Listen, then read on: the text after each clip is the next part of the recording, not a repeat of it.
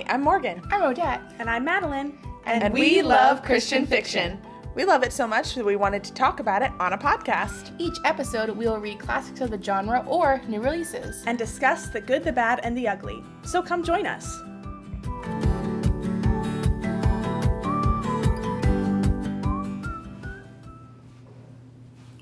Hello, hello! Hey everyone! Welcome to episode one of Redeeming Lit. First episode. Our- so Oh. exciting. So exciting. Thank you for joining Yes. us. Inaugural. Inaugural Such a good episode. word. Yes. Inaugural. Wow, so exciting. And today we're starting our podcast off with a very well known Christian fiction book. Yes. Redeeming, Redeeming Love. Love. Yes, we're so excited. Um, so yeah, we're gonna ju- dive into that book today and Yes. talk through what's going on.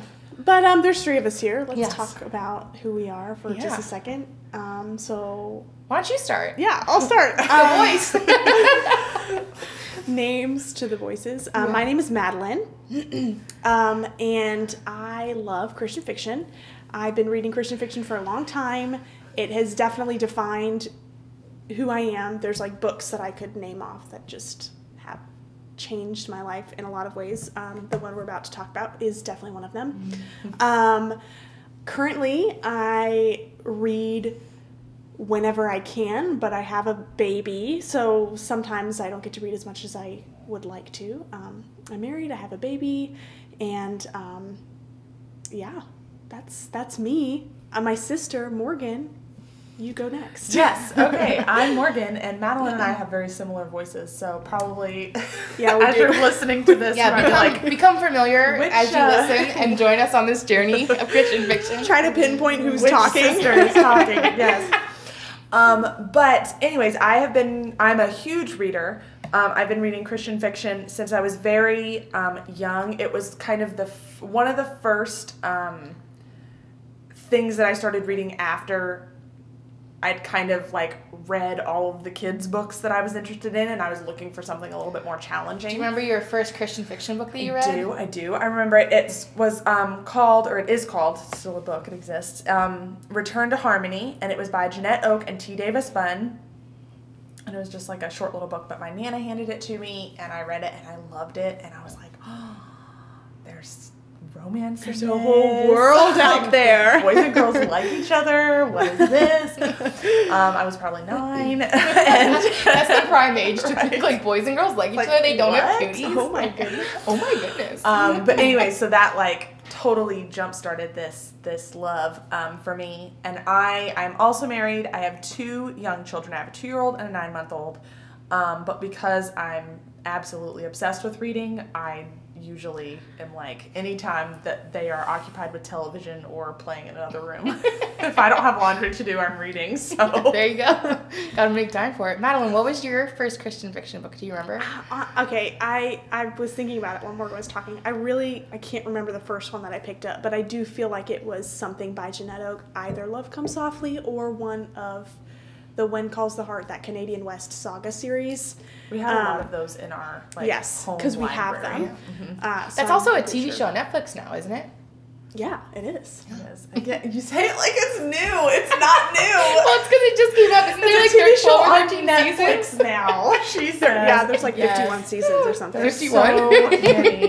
I said 13. yeah, Don't there's 51. offend the Hearties. Do not offend Oh, is that what you call yourself if you're a, a fan of When Calls the Heart? Yes, it's like a whole group. The I Hearties. didn't, I did not know that. The Hearties? Hardee's than like heart- different like than Hardee's the restaurant is different. Right.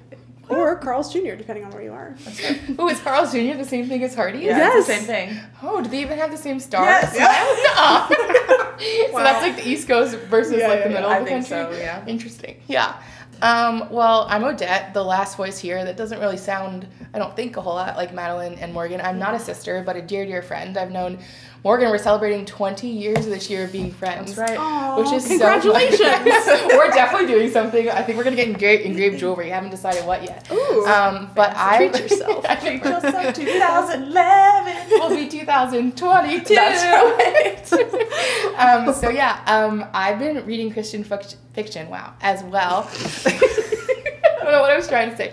Christian fiction as well. Also, you'll know that, notice that I talk fast, especially when I get excited. So buckle up for my segments. Um, well, um, anyway, so I've been reading Christian fiction for a long time, and actually, when I was a kid, my mom always struggled reading, so we were homeschooled for a very long time, and she wanted us to be able to be good readers because she felt like that was kind of something that handicapped her throughout her life. So, anyways, when I was really little, so my brother could barely talk, my younger brother, and we would we learned how to read. Um, so in third grade, I tested at a 12th grade reading level. So reading has always been a part of my um, experience, especially as a child. And I read, like, people remember shows from childhood, but I remember books. Um, and I think the first Christian fiction that I read was the Mandy series. Really good. I think it was Lois Gladys. Lois Gladys Leppard. Yeah, Leppard or, something like that. something yeah, um, she. I loved her books. I think they're yeah, leopard. I always said it leopard I as know, a I kid. did too I don't as know a if kid. that's I don't know that that's it, accurate, but anyways, yeah, I really liked it, and I remember being captured by the story and how it felt like it was they were safe to read. Um, and then as an adult, you know, I've done different um, genres, but I really still really enjoy Christian fiction, and I don't read as much as I should. But I don't have kids. I'm single. But I think that sometimes it's easy to get caught up in. I think that us prepping for this podcast, when Morgan had the idea for us to chat about Christian fiction together and make it into a podcast, um, I think I really rediscovered uh, my love of reading and Christian fiction. Oh, that's amazing. That's awesome. Yeah. So, anyways, so I, I think it would be helpful if we gave an overview for the listeners about um, the book itself. So, Morgan is going to read the back cover of Redeeming Love because we feel like that's a good summation, not in our own words, of course. Yes. Um, probably in the marketing team for Redeeming Lit. For Multnomah Re- re- Redeeming Love. Wow, Redeeming Lit is our podcast. This is Redeeming We Love. do not have a marketing department. Well, I I, mean, we do. sort of do with you. That's true. Well, because I work in marketing. in marketing. so- She's a one woman show. okay, so I'm going to read the back Yes. cover copy. California's Gold Country, 1850. A time when men sold their souls for a bag of gold and women sold their bodies for a place to sleep. Angel expects nothing from men but betrayal. Sold into prostitution as a child, she survives by keeping her hatred alive. And what she hates most are the men who use her, leaving her empty and dead inside. Then she meets Michael Hosea, a man who seeks his father's heart in everything. Michael obeys God's call to marry Angel and to love her unconditionally. Slowly, day by day, he defies Angel's every bitter expectation until, despite her resistance, her frozen heart begins to thaw. But with her unexpected softening comes overwhelming feelings of unworthiness and fear. And so Angel runs, back to the darkness, away from her husband's pursuing love, terrified of the truth she no longer can deny. Her final healing must come from the one who loves her even more than Michael does, the one who will never let her go.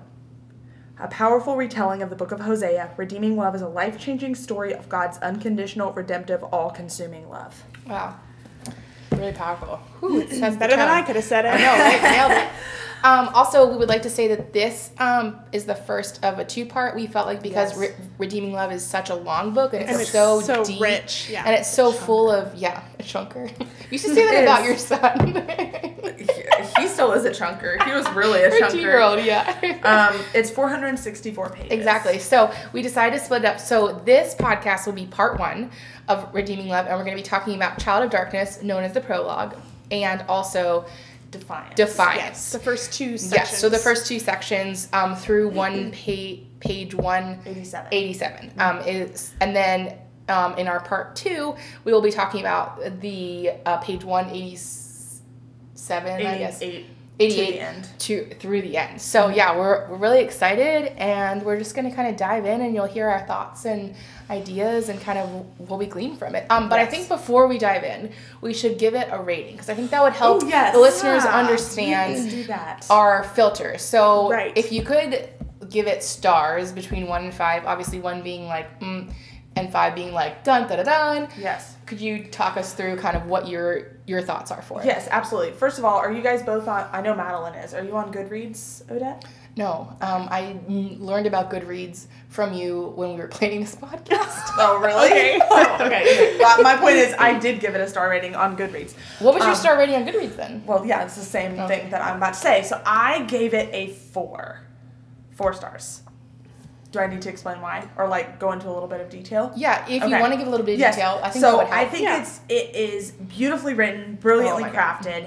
There were a couple of two or three moments where I was part of it could have been because we were doing this podcast and I was focusing so much, but I was kind of pulled out of the story. And there were a couple of things that, for me as a reader, I was like, this feels almost problematic. Mm. And I So don't, that's I don't why know. you, you gave so it a that's four. why I gave If- it a and, four. And you can call out those moments, I think, yeah, as, yeah, yeah. we're As discussing. we're discussing, I will. Yeah, yeah. But I mean, a four stars is still really no, good. it was still because it's it is it's brilliantly written, beautifully crafted, such a good story that draws you in very much so. Yeah. What about you, Madeline? what would you give it? I think, I mean, to me, this book has pretty much everything that I want from the genre. Um,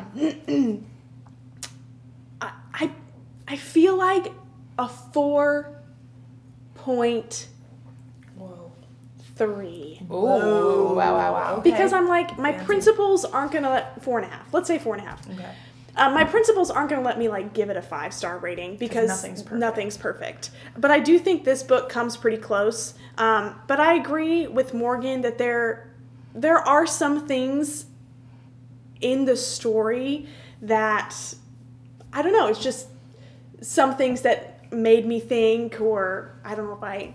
I don't know if I agree with that, or Yeah. like some things where I'm like, mm, how do I feel about that? And there's just a couple things that like I don't know if they pulled me from the story in the same way that you were talking, but just kind of like maybe lessened it slightly from a five. Yes, if it yeah. had been a five, you Yes. Yeah. know, if that makes sense. No, totally. Yes. I think I would also give it a 4.5. I, I was going to give it a 5, but I, I do agree that, like, it's not even me being critical because I'm I have a very positive outlook on life. I'm sure you'll hear that throughout these podcasts. But I think that for me, when I think about it, it moved me in such a deep way. And, like, so I never read this book until we decided to do this podcast. And this was the first um, book. Honestly, I, I'd heard about it when I was a kid, but it didn't really seem like something I'd be into.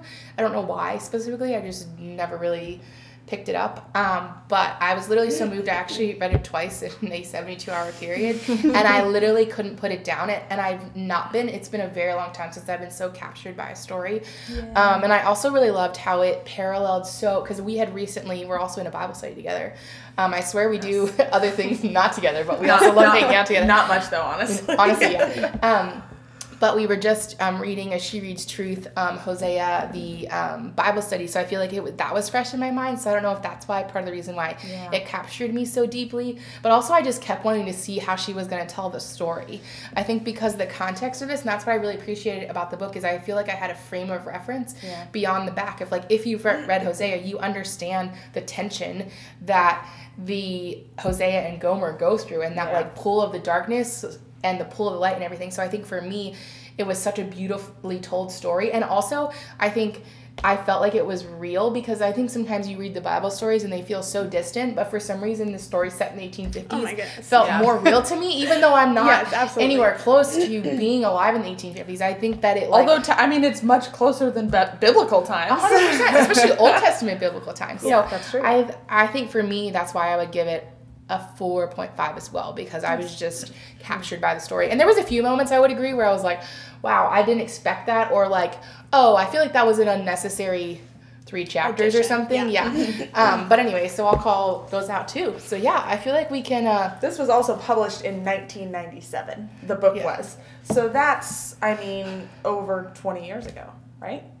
Yeah. Yes. yeah, That's over 20 years ago. 2017 it would have been 20 years. So then that to me years ago. is Mhm. also Yeah. very There's much some like dated yes, things. dated things. Even as the author, even though she was writing a historical fiction, probably there is like some things that you could get away with saying and doing Oh, yeah, in a book sure. in 1997 that in 2022 people would would be like, We don't "Oh, wanna you- see You'd be canceled. Yeah. necessarily. Yeah. Well, yeah, and Nobody is canceling Francine Rivers. No, no, I I'm just saying, want like- to say that No, no, no, right no, That's now. not what I'm saying. I'm, I'm saying that that like it tends to be a little bit harder sometimes. we sometimes. love you, Francine. Oh, we do. We We love We're you. very Francine, excited. you're Well, amazing. Ugh. Also, I think too, before we dive in, one thing to note is that this was the first Christian fiction book she wrote. So her being a Yes, romance yes. author, Yeah, she was a romance author in the secular market. yeah, Um, and then got saved. yes, and Yeah. then didn't write at all for a little while. I was reading her. Did you read that in the, like when she talked about? There's in the back of the book. Oh no, I didn't read that, but I did read, read a Christianity Today article, and she basically said Oh, the not- same I thing. It was probably the same Yeah. thing. Yeah, she was like, "What inspired her to write?" But her Yeah, mhm. church was doing a Bible study Yes. on Hosea, and then she was like, "This is the story I want This to tell." would be so a this great was story. the first book after she'd been writing romance for the Yeah. quote unquote secular market. So Yeah. I do think that there's lots of those. Um, I have that as, as one of my notes actually. There's lots of notes of um, like you can kind of track patterns of this is what you would see. Like romance novels have a very specific kind of arc, and no matter what, like it's just that's just what people who read romance novels and expect, in the genre, that's kind of what you expect, and so you see that. Um, and so I actually found it super interesting reading the book to track like oh okay you can tell she wrote romance or like ooh this really deviated from what a stereotypical romance arc would be because i saw a couple of examples of both Yeah. um, so Do you think it could almost be like her redeeming that genre Whoa. for herself? Whoa! bring it all back around I'm just saying, I feel like that that's something I took from it is like for her, it may have been Yeah, a redemptive absolutely. book to write because she Oh, could actually so. bring this newfound love for Christ Yes. into her, Her writing talent. versus before Yes. exactly versus before it was like this thing that she did for Yes. money and probably you know because she it, it seemed to come naturally. I mean, you can't write like this and it not come naturally. no like there's no way this is the first book that you're ever No. putting out ever like there's Definitely. so much skill in this Absolutely. Oh my god, she's such a skilled writer Yes. and she's Oh written so many amazing books even after. But I think that that's something that I thought a lot about is this could, since this is her entrance, Absolutely. an inaugural book into Christian fiction, that Mm-hmm. it, it could be tied to her own personal journey of redeeming that genre that she used to love writing Yes. for and then oh my gosh you are just that is, you're on fire. yeah wow Oh, you know. Beautiful. Snap. Alrighty, so I feel like we should dive in um, to jump the prologue or the um, Okay. Child of Darkness. Wow. Yeah, Child of um, I feel like we should give a little warning, trigger warning, if for anyone who hasn't read the book. so many trigger warnings. Yeah, um, Yikes. First of all, we're gonna spoil the book. Yes. We are gonna spoil it Right so now. If you pause the podcast, if you've not read the book, And give yourself 48 hours, Yeah, 72, 48 hours. Maybe you'll read it maybe twice a week, like I did. You know, if you, if I mean, if you really wanna, but don't. You gotta come back. Don't. Here's what we're saying: is don't cheat yourself from the experience of reading the book right now if you have not read the book because Yes. we want you to have the experience of reading this Yes. beautiful piece. Of Well, and I will works. have the caveat if you've though seen the movie, because the movie is currently out. Just came could- out this yes, past weekend. Yes, yes, because this is January 2022 when we're Mm-hmm. recording this. So I'm wondering if you've seen the movie, you would experience the book in a different way. But I will still say, honestly, as someone who literally just read this like three weeks ago for the first time, s- stop the podcast, come back, and then we would love you you to email us your thoughts. Oh my goodness. Yes. Whoa. Oh, please yes. email us your thoughts. Yes, redeeminglit podcast at Wow. gmail.com. But okay, spoilers starting, Starting now. okay. So first of all, I actually have written down because the first thing that jumped out at me was the dedication of Yeah. this, um, and it says to those who hurt and hunger. Yeah, Mm. it's beautiful. And I just like feel like Mm-hmm. that's just yeah. First of all, it's everyone because everyone hurts. It's literally hungers, everyone, But like, yeah. but it just is it embodies like the journey that you're about to go Yes. on. Like this is for you. This is someone's journey who has also hurt and hungered. And I just think that that was so beautifully put.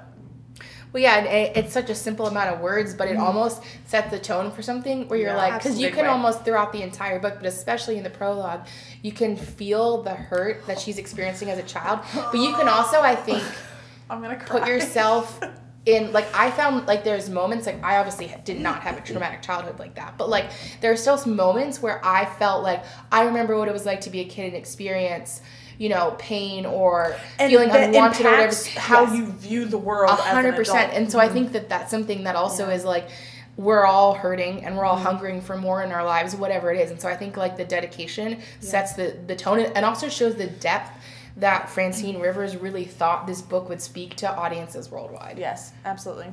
I agree.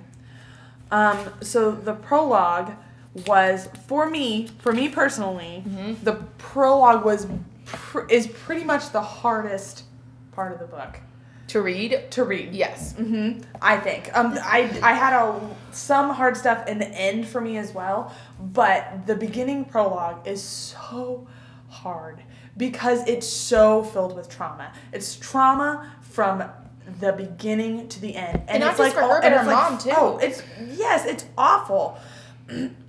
um, but I think, and it's like 50 pages. It's like 50 But it pages. literally of feels like 500, things. honestly. It feels like 500 pages. It, It, feels long. like you've, when you finish the prologue, like you've just read a whole book. Yes. But now Like, here's a whole book. well, and also Yeah. too throughout it, I I kept hoping, which I don't know why because I knew the premise of the story, but I kept hoping there'd be like something good Yeah. that came out of the prologue, but it literally thing. just kept getting It kept worse, getting worse, worse, worse, getting and worse. at the end. I reread the prologue last night actually because I was like I needed it to be fresh in my mind because I kind of tried to block it out because I I 100% was 100%. like, I'm not reading. yeah, rereading so. I reread it, and then at the end, I guess because we're talking about the whole prologue, I can say this, but like when um, uh, the Duke kills Rob, Oh. Rab, Rab. I think Rab, Rab. Rab, Mm-hmm. um, like for some reason, the first time I read it, I think I was taking in so much of what was happening that like it didn't, I didn't quite under, I didn't, I don't know if I didn't read it. I understood that he died, but I didn't realize she saw it happen Yeah. and him like hanging him, and I was like, Ugh. oh my god! And then I literally was like, I'm gonna need a moment before I start reading the book because I feel like it's also it shows how like the way that you're like her mom really showed her that like it's not like pe- men aren't worth trying to find love from because they're just going to disappoint you and also like her mom herself kind of showed her that even though she tried to love her and there there's so many things Yeah. too that I think that that like brokenness can lead into brokenness. And I think that that, that there was a part that that was just sad because I was hoping that her mom would have kind of a well at least if her mom was fine and then her mom dies and you're like oh well, boy. but I don't think her mom so much as showed it to her as it was just like that was her looking at this awful situation that her mother was in. yeah. Because like I feel like her mom wasn't ever actually she was sad all the time, but it felt to me like she didn't actually turn bitter No. towards things. She just was like she had a terrible lot in life basically. Well, and- then yeah, because like she was pregnant by a married man, and then who Yeah. treated her well, and then and then she had the baby and he Mhm. didn't. yeah, and then he still gave her money, but then her parents disowned her and like Yeah. said that that she was the dead daughter. Like, So like I feel like that was um that was Sarah's looking at what was happening to her mom and was like this oh and This also is what they have, didn't they have a household servant or Chloe. housekeeper or something remember Chloe, she where who was who was telling her like just I'm you gonna know tell you God's like truth. like yeah, yeah, men she said are that. no good like they only want to use you Yeah, because she literally said, um, it's like I'll find the page. Um, uh, But from it, so we're looking at it, we're experiencing the trauma like through her eight-year-old through an eight year old lens, and what she is Yes. seeing is that her mother gave all of her love mm-hmm. to this man, Yeah. and look where it got her, and she ended up depressed and dead. and dead Yeah. right depressed that- sick Yeah. dead That trauma alone, without being sold into a sex slavery situation, Yeah, that trauma alone is going to mess up your Yeah. opinion of men. It's going to mess up your opinion of love. Um, just that Just in and of itself. oh my gosh Yeah. and then the rest of the prologue Yeah. happens. Oh. yes, and you're like, this is so so much. Well, so like I, when I was thinking about the prologue, I said that childhood innocence is paralleled and broken by finding out that her dad never wanted her, and her mom's own desire to be needed by him tainted her ability to parent in a way and show Sarah love. Because Yeah. she tried, Oh, but I, absolutely. I do think that part Yeah. of it was like her own brokenness and desire to be needed. Because then her mother became a prostitute, yeah Right. and like Sarah saw men come and go, and I to think her that was was just like that was because out of she had a necessity. But right? I, I do think there was something options. about like if you're like not wanted by the very the one man that you want to want you and then you're you're in a financial situation and then you turn around and get men to pay you you know what i'm saying for them to want you for a short time i feel like that probably factored into her mother's de- decision to do that but Maybe so. i found the page here page 30 um, where chloe she looks at her and says um, well, I'm going to take care of you. I'm going to tell you God's truth. You listen and learn. Glaring at the girl, Cleo dropped in the chair by the window and took another swing of rum. She pointed to, to steady her hand. Your fine papa doesn't care about anyone, least of all you. And all he cares about is your mother, is what she's willing to give him.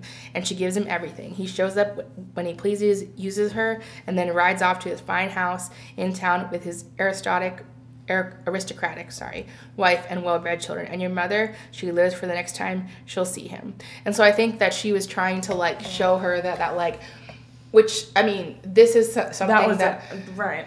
that that Sarah, that Sarah, then Angel carries with her into adulthood is the idea of like, well, let me tell you how it is. Like men don't, you know, mm-hmm. kind of treat you well and all they want from you is one thing. Well, and that's her experience. Hundred percent, yeah. Because that was what mm-hmm. happened with the guy she Merrick, who she Chloe tried to. She Yeah. met at the bar Yeah. that she knew, and then he like leaves her after he like gets what he wants, and Yeah. yeah. Yeah, absolutely. Because she literally says, No one cares about anybody in this world. Chloe, Cleo said, feeling sadder and morose by, by the second. We just all use each other in one way or another to feel good, to feel bad, to feel nothing at all. The lucky ones are really good at it, like Merrick, like, like your rich papa. The rest of us just take what we can get. I think that's such a beautiful summary of like what after the prologue, like what her worldview oh, is 100%. going into the rest of, mm-hmm. of Absolutely. the book. Um, because she is literally eight years old. She's her brain is so impressionable. The trauma wounds are already there, and this mm-hmm. woman is just like sealing the coffin for her worldview to be Yeah. this like bleak, get what you can, use people how you will, because people are only going to use you. Yeah, so you might as well at least like use people to and get what you can from them, you know. Yeah. Well, and also too, this is before because then she goes back home, and then her mother takes her to the wharf, and that like they live close to the pier, and that's where her mother becomes a prostitute, Yeah. and ends up dying, and then that's where she, um, Rab takes her to the Duke and Ugh. sells her. Sells her, yeah. Yeah. And so Madeline and I were talking about this the other night. Do you This think Odette? section? Yes, this section Where he takes her to where Duke. he takes her to Duke. Do you think Odette that he knew what he was getting her into? I don't think he knew when he like set her up for it. Cause if you look at um let me see. So like initially he's like talking around town and he hears of this guy who's looking to adopt a daughter. Right. So here's the thing. I think he was a man who was desperate because he was like, how am I going to Yeah. take care of this child? I he already left her at, at the house Yeah. numerous times to go drink and get drunk. Yeah. And so I think he thought this was her way out. But then I think when he got there, I think there had to be a moment of re- recognition. Surely. There had to have been. Yeah. Because also like the way that they describe how like the Duke looked at the child and stuff, like you just have to know and talks about her hair. It's just so creepy. And I- and I think and so I think I don't think he was a malicious person. I think he saw a way Right. out because even the way that he goes into the bedroom where she's gonna end up staying and he talks about like he hasn't seen liquor this fine in a long time. Yes. I think he was literally excited at the possibility of her getting a better life.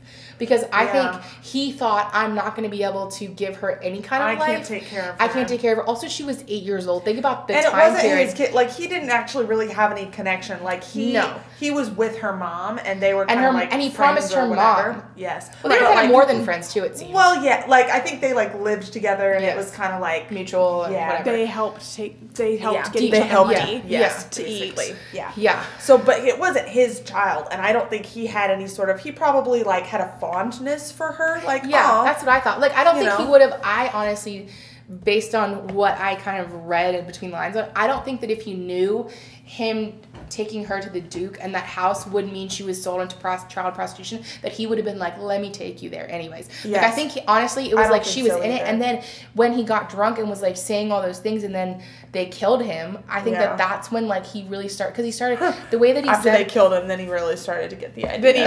then he, he really knew. No, but he literally is like, um, uh, he rambled on, trying to flatter and cajole the man standing before her, but not and not even noticing the, the subtle subtle sign being passed from gentleman to the man b- behind Rab. So I, I he was think she- probably drunk. He Yes. was probably drunk the whole time. yeah, because Like, he literally said, "Thank you, sir. Oh my!" When old Radley told me it was you looking for daughter, I couldn't believe the kid's luck, and she had much life. I can tell you. So I, I do think he honestly had a pure intention. Yeah. It's just unfortunate for Sarah's life that that Understatement of the year. do you know what but, I'm saying? Right. Like, yes. So so I like to think that, and maybe that that's just my positive picture, but I don't think he was a malicious person. No, and I, I, don't think think he, so either. I think he honestly thought he was giving her a better life. But then, like when they walked into the house and um, the woman, um, Sally, she was like, um, uh, unless you're smart and you take my advice, leave now, take her home. But I think he probably was like, whatever. Like at that point, you know what I'm saying? Like he's trying Yeah. to, he's found someone to take this little girl off his hands. Well, let me let me give an alternate idea. Okay. I don't know that. I don't know that when he heard, obviously Duke is prominent in the community Uh-huh. to have all the money that he has. Yeah. Clearly, I don't know. Maybe he didn't know what he did for a living. Maybe he did know what he did for a living, didn't but didn't realize there was a Mm-hmm. sin- this darker, sinister side to it. Or maybe he did, but didn't know that it was involving children. Like maybe he Right, thought it was an older That's women. What I Yeah, yeah, That's what I meant. so I feel like when he walked into that home and had that encounter with Sally, Yeah. and still chose to go into the room with Duke, Yeah. I feel like there had to have been something, something that was a red flag to him. Even if he couldn't express that because he was kind of like an he's almost kind of like an idiot character. He's Yeah. Mm-hmm. kind of bumbling. Even in this in the book it says, you know, he was rambling on. Yeah. And Duke then ch- I mean they chose to kill him too. Right. So it does like, this give you idiot is not gonna be able to keep his mouth shut. well, shut. it does give you the sense that he knew too much. He already Yes. knew too much, or they couldn't take the chance That- in case he did. So I don't know. I, I feel like maybe walking in, it was he didn't know- didn't realize. But I think once he got there, he could have made the choice to turn around, and he didn't. well, and, and like also i'm sorry like if you've ever been around anyone that is into any sort of like something obvious i don't think i've ever been around anyone who is like likes yes. children in that way Ugh. but but you know what i'm saying but like if you're The- around anyone who has any sort of like weirdness about them at all But it- you presence, can feel it it permeates. you can feel it Yeah. so The someone who evil, is like, so permeates the entrenched in such like such intense perversion and awfulness and with so many bad intentions there's Yeah. no way that a sense wasn't coming off of this disgusto duke guy Exactly. there's no way so even though he is an idiot even though he probably was drunk i i also think that he had good intentions or you know i think good Maybe. intentions Sure. Probably. i think he probably had good intentions going in he was like yeah i gotta Take get you care of off my hands and help you know oh this guy's looking to adopt whatever i think yeah he's in the same room with this major like majorly perverse. awful yes perverse thank you that was the word um majorly perverse evil human being that some like that's coming across there's Uh, no way even okay, if he so can let put me give you this one. scenario. Okay, so what if his intentions were pure, but then when he realized what it was, he actually wanted the money? that i mean yeah Because he was also like, He about needed he was money. broke, and now the woman that he was kind of quote unquote his, partners with, and his lifestyle was such where it's like he's living from like what little can I get like to what little coins can to I coins. get to what little So can I get. it's very possible that Yeah. that that was He was like, I'm just gonna ignore this feeling. I'm gonna ignore the red flags. I need the money. Well, because also, if, if you think about his I perspective, probably what it was. is he also trying the way that he's talking about how beautiful she's never been treated like this, whatever, that he's trying to convince himself this is actually quote better for her. Sure, this is because, gonna be good for her, Because yeah. if you Yes, look at this house, 100%. it's the way that it describes their journey from the wharf up to the top. Like, right, like you they were living in squalor. they were living in squalor and here's this house that probably had electricity and all these things that that like weren't or even if not it definitely Yeah. had all the the things that like at that time were enviable so Mm-hmm. it's possible that also he thought in his that twisted he could way convince himself Yeah. that, That- this was better for her. like Yes. yeah and that that might be something that he regretted for the rest of his life but at the same time which actually he might have because his life ended Well, then right. but, but i'm, I'm Right. just wondering if that's part of he it had time is, to regret it. is the idea that perhaps he was trying to convince himself that the riches and the fine brandy and the food and the whatever the the grand splendor of it Mm-hmm. would outweigh the tawdriness so to speak Yes. or like the Or the debauchery red flags. the red flags that i mean you know yeah, and no, it, can, and it's I possible because I feel like he's a complex character for how small he is in Mm-hmm. the book, so to speak, and like how small his role is, I should say. I don't know if he's actually a small man, but um, diminutive in stature. diminutive.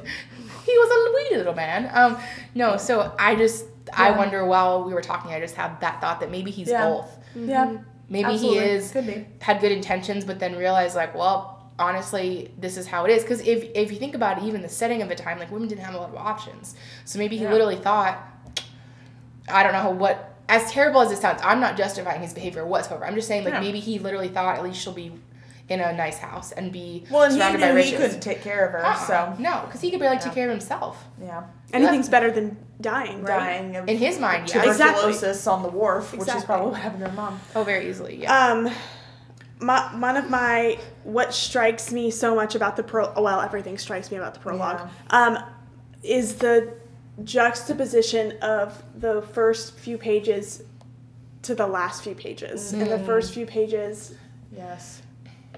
Angel Sarah is wearing these beautiful dresses. you can almost see the imagery in your mind of this bright, sunny garden full of flowers. That you Yeah. that she smells through the windows. It's Yeah. wafting And through her the mom, like, windows of takes her of little it, home.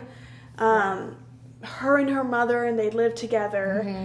And then the last to the last few pages of where she's literally survived a Mm-hmm. boat trip, a massive boat trip, where she had to work the whole time as a prostitute just so she wouldn't be That was in the raped, prologue, was it? wasn't it? I thought that was in chapter one. That's in no. She alludes to it in chapter one or two because like the prologue ends with you basically realize what Duke is all about. Oh my gosh! Okay, But well, still, still okay, the same thing. Still, I- yeah. same thing. There's the beautiful, the beautiful image in the first page, and then in the last few pages, you're right. Yes. You're totally right. I was skipping ahead in my mind. But it's very dark. Where she and- watches Rab die. That's mm-hmm. right. Those are the Yeah. last few pages. She watches this man get killed in front of her eyes, mm-hmm. and then this creeper says, "I have things to teach you." and she gets raped Oh my yeah, god. as an eight-year-old. by a grown man, oh. as an eight-year-old girl. Whew. And the, oh. that's like to me, that's just like so startling, so striking. Like what? I know. how quickly how quickly one life can change mm-hmm. Yeah. the sequence of event this the crazy sequence of events that had to take place for In a her short to go span of her life, yeah. Yeah. just a few months from that to that Yeah.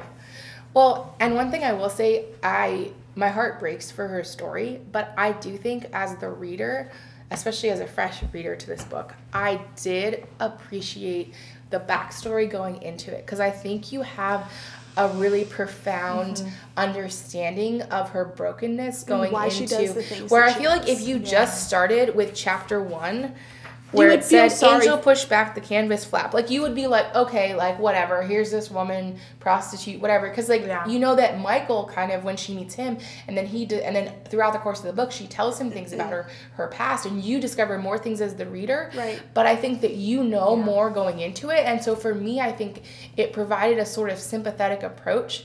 Not that I would necessarily have something against her to begin with, but I think that your It's heart is so other level, though. and you just think about the fact that she's this little eight year old whose Ugh. fate was decided for her by someone who couldn't even stand up straight. And Its It's like- innocence and safety is literally ripped away from her. yes, and this is the only life she ever known. Because because if you think about it, like her memories of her mother are become very kind of faint. She remembers mm-hmm. certain things, but I think that that for me that that that was something like from a story perspective, I appreciate the backstory, but as a reader, I was so traumatized by like this poor girl. And you think about Yeah. the fact that like she is someone who didn't like she did nothing to, and not that I'm saying that some people do things to deserve it, but but like she was a child. Do you know what I'm saying? Yeah. And like none of these decisions were made she had no power no power. what was So happening to she's a, a powerless child who gets sold to an evil man, and then that sets the course for her life. And I think Yeah. that that that sometimes I feel like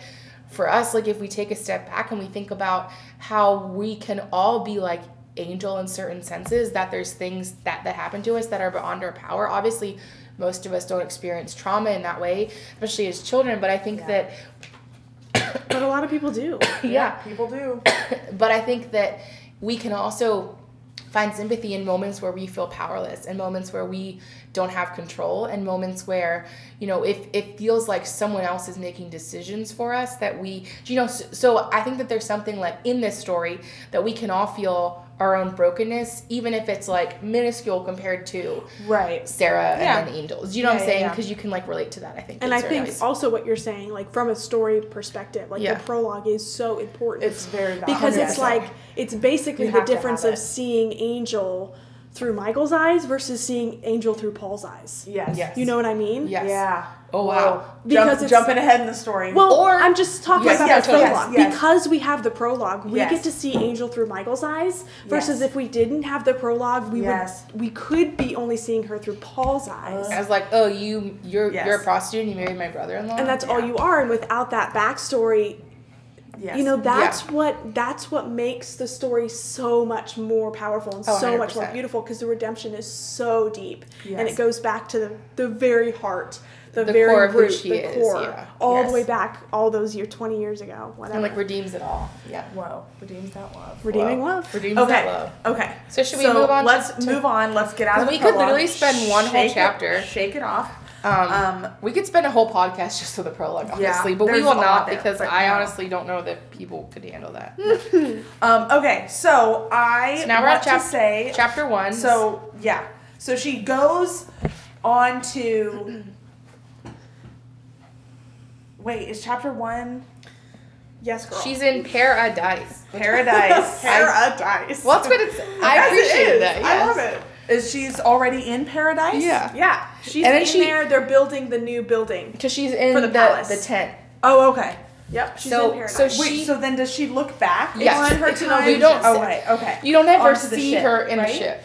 Because the only notes that I had from chapter one, I did a little bit of side research, everyone. Okay. Ah, okay. Love it. And there were two food items that were mentioned in chapter one that I was like, I don't know what those are. Okay. That she ate while on the ship. I know what you're talking about because I looked them up. Did I you? did that same thing. I did the same thing. I was like, what on earth is that? Okay, so the first thing is lobscuse, and that is a stew with meat, vegetable, and hardtack, which is like a really tough um, biscuit, eaten by sailors early 18th century. Got it. Second thing is Hushamagrundy, mm-hmm. and that is a gold rush era dish of dried slash salted cod and vegetables. There you go. That's the- Hashima Hushamagrundy. Those are the only notes that I have from chapter one, because I thought that was interesting. Anyways, I thought it was interesting in chapter one that you get to meet the character of Lucky. yes, Because I feel like, Lucky, Lucky is this character who kind of plays this like motherly role in a way in her life, but also not really. But it's Yeah. maybe an aunt or an older sister would be a better analogy. But it's, it's just interesting because you almost see someone that Angel is getting a glimpse into like what her life is trending to be. Yes. Mm-hmm. I mean, Yeah. I'm not saying this should be the same, but like Lucky drinks too much. She doesn't make as much business for. She's definitely not the front runner. She's not the one that that men are fighting over, you know, and taking lottery tickets for to be able to see. So so so Yeah. to me, I I think also like going right from the prologue into this, even though I wanted to just put the book down for a little while, I like forced myself to read, and then I Yeah. lit because the prologue is so jarring. Like Yes, it's just not what it's you're awful. expecting. Um, and especially because I, I said earlier, I honestly thought it would feel better through, but it didn't. Um, it just got worse. it just got worse and worse Yeah. and worse. And so I think that, that like this kind of sets the the tone it touches about the the Duchess, and you really see that, that the Duchess like, kind of has a situation this. that so then you know you know right off the bat Yes. that she's doing the same thing. she's doing but she's not with Duke anymore Right. No. you know Right. that and you know that it's like I mean it's not a But great situation but it's like a what you would consider a stereotypical prostitute in the 1850s Yeah, because it's a woman who owns a brothel, mm-hmm. who keeps all their So, money, you know, promises she, them things, she gets a portion of her earnings and then locks up their other portion. Yes. And there's one woman who's kind of the star, which I mean, any of us who've seen any kind of Western movie, you know that there's like one woman who's like the talk of the town The is madam. like the madam. But well, also Oh, I you're mean, talking there's about- like oh, one. talking well, the- there there's always a madam for sure, but then there, oh, there yes. there's always like the henchman, which is oh man McGowan McGowan. Oh, McGowan. Um, I did some Oh, research into what a McGowan's name. yeah he's Also, his. Did you guys notice that like his name's Brett? His first Oh. name is Brett McGowan. That's Yes. his full name. oh Because later on, Brett feels like a mu- much more common after- Doesn't I know- It feels I- like but it's Brett, with one like T. Brett huh I don't know if that matters, but it's Okay. with one oh T. it says one T Yeah, because like Oh. later on, after she's spoil, I mean, we already said spoiler, but after Oh. she in this like kind of first section when she is beaten Mhm. almost to death, and Michael like basically Saves buys her. her, and and My, Michael's like, "Will you marry me now?" and she's like I with guess. broken ribs and shoulders. Might as well. Isn't that what Why- she says? she says, Might as "Why well. not?" Why not? Yeah. That's one of those. Um, it's literally before, right before that scene. Lucky's talking to her, and she goes, "What did you do to Brett? What did you say to Brett to make him so mad at you?" Oh, okay. So that's how I know that that's Yeah. the guy's name. Okay. But I did some research into that, and it wasn't Honest honestly. name Brett. No, it doesn't Oh. name McGowan. McGowan. Oh. What'd you find out? Um, it. Um, I literally had to pull it up because I literally did so much research last Oh my night. and all these tabs I wish that people could see there are so many tabs pulled up on our laptop right now. Wait, what So happened? I literally copied it. Oh, here we go. Okay. Yeah, name meaning. Um, it means son of a smith in in um Irish. It's an Okay. Irish name. Okay. But like also then when I found out that his first name was Brett and like his that was his last name, I thought that was what he was called. Oh. Because son Oh. of a Smith, I thought it was some sort of like metaphor for something. Oh. But I mean well, a lot of times people's last names, especially back then, were linked to their their family's profession. so it's possible that His father was a blacksmith. so maybe that's why he had powerful blows. Because remember she talked about his hands being really large. Mm, yes. Yikes. Yikes. Um, but like, but listen, I but I, but she I said, thought but listen. I thought the name was gonna be some kind of symbolic Oh. meaning, like bringer of death. You know, I thought Oh. it or something like I don't know that like Francine He was just Rivers. a, he was just a stooge, though. I know, but I mean, I- an awful stooge, but Crook. yeah. well, I don't know. I was hoping there was some deeper meaning. And it's just like, was oh, son just of a- like a common just a Irish name. regular name. That's Um, funny, I it? thought something that I thought was interesting in this first like kind of grouping of chapters was that we find out that Angel doesn't drink. Yeah, I thought that was I thought that was interesting too because it feels like it, was it probably comes with that lifestyle, is what you think. well, yeah, but then also it's like this is something that she can control. That's kind Yeah. of how I saw it. She's Yeah. like, I've seen what liquor has done to people. Probably feels like she can't really control anything else about her situation. This is the profession that she has. No one else is going to accept her for anything other than this, and and she probably doesn't even know to tr- like how would she even try to get out of this. But one thing she can control is she doesn't have to lose control by drinking. Well, yeah, and I also thought maybe it was also a metaphor because she also like when gentlemen use that the Yeah. yeah. by, by These are gold miners in the 1850s. Sorry. so My- the term gentleman is loose. Loosely You- you- applied. loosely okay, applied. Gentlemen. when these Stinky fellows. when these stinky, Stinky gold diggers, boys. literally gold Stinky diggers, gold diggers. When- Literally. literally. Oh my god. Oh my gosh. Um, there will be cheesy humor in our podcast. Um, Always. Always. Um, I think that it's possible that beyond not drinking, it also gave her a sense of control when like people were in her room and she do you know, do you know what I'm saying? And she Yeah. felt like it was Yeah. her space to kind of own, so to speak. And I'm wondering Yeah. if drinking too, it was the kind of thing where, where like the thought of losing any ounce of control at any point Yeah. was the part that she couldn't handle. And she also like saw how like Lucky drank a lot and like Yeah. she didn't I don't think she also saw people who just like casually drank. Cuz also if you think about the time period, Oh. there wasn't just like people didn't. I don't think people casually. no, a lot of people like no. So so I so I think that, that it was either you were a Yeah. drunkard or you didn't drink. I think there wasn't like a really like defined like because now it's like totally acceptable that like you can be someone who goes out and drinks or has a bottle of wine or whatever like with friends and it's like Mm-hmm. not that you're a drunkard but then it was like you either drank and that was part of your identity oh i'm lucky and i drink rum you know because like if you think about it or i'm cleo and i drink and Yeah, you know true. rab and i'm drink you know Right. and so I wonder if that was part of it. She wanted to kind of isolate herself, Yeah. and it was like, I don't want to ever be so out of control that someone else can control me. Yeah. And I think Absolutely. also another thought, I think staying in control is probably part of it. But then also I think that she saw like when people drank, they tend they tended to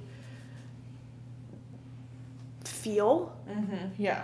Um, and I think it's kind of opposite. Like people drink to not feel, but then I think the more drunk you get, the more Yeah. like those things get dragged up, and Yeah. you start talking about them. Well, because right, if you've Yes. built walls and you're Yes. controlling Exactly. them constantly, And so I think that she, Mm-hmm. because she was so conscious Mm-hmm. of, of these are the boundaries that I go in my mind. This is what I refuse to think about. This is what I refuse to let out. I think that she couldn't risk drinking to let all of that come to the surface because Mm-hmm. she spent so much time pushing it down. yes. Yeah. Yeah.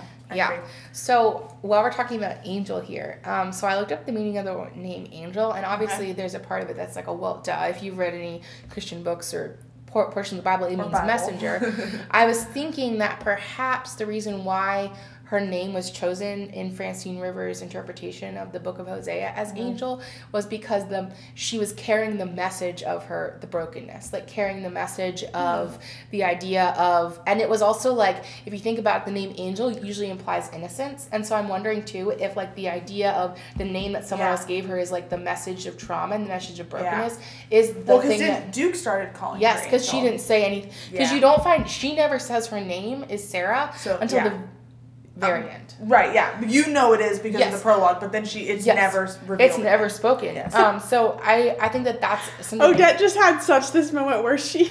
I was trying she not to at, reveal. She looked at Morgan and she was like, had that look on her face, like, "Oh shoot, I just gave a huge spoiler alert." but we already told you. No. Yes. But there's spoilers. But that was really Okay. funny. I wish Yeah. you guys could have seen it. Okay, let's Let's talk we about got, we gotta Michael keep going, guys, because we have just We've only gone through chapter one. I know, yikes. Okay. But, we're not going to talk about every chapter. two- To be fair, we're not going to talk about every chapter in great length. So Maybe we'll see. Oh my Um, god. no promises. We're gonna be here forever. this might be a long podcast. no. So, anyways, okay. So then we meet Michael Hosea, and he is literally so he's a farmer. But like a handsome farmer. Well, we don't know that yet. Um, I obvi- mean- we do though. You can tell. You I can mean, tell. tell. so he's as the millennials, as millennials say, he would be v v handsome. V handsome. V handsome. oh my god. Okay. Anyways, um, so he is unloading vegetables in paradise. So he's like mm-hmm. work like Paradise. paradise, right? But you don't. Nobody says it like that. Oh. They don't say paradise. Uh, they say paradise. oh, I, I thought it was spelled out like that, so you An would angel emphasize. in paradise. It's Oh, all yeah. metaphorical. It's all. I mean, like no, no, I understand. Just it- it's it's spelled like that because it's supposed to be funny, Right. Because it's paradise, but it's, it's not. paradise, so it's like gambling, but Yes. it's, you know, anyways. But when they say it, they say paradise. Anyway, he's un- oh, unloading his So crop he's that going to unloading. sell. Yes, and then Joseph he Hochschild. sees her. Angel takes walks. every day. Is it every day? Monday, Wednesday, Friday. That's what it is. Good one. She with usher like McGowan. bodyguarded by McGowan, McGowan. down the middle Brett of the street. Brett Brett McGowan. McGowan, who sounds handsome but is not. Yikes. It sounds Um, like the kind of name that would be the lead of an Irish like romance, but like it's Thought you were not. about to say um, jig, Irish jig dancing group. What is that called? Irish step dancing. There Anyway, go. we're derailing quick. So, anyways, so he sees her and she's beautiful. She's very obviously beautiful.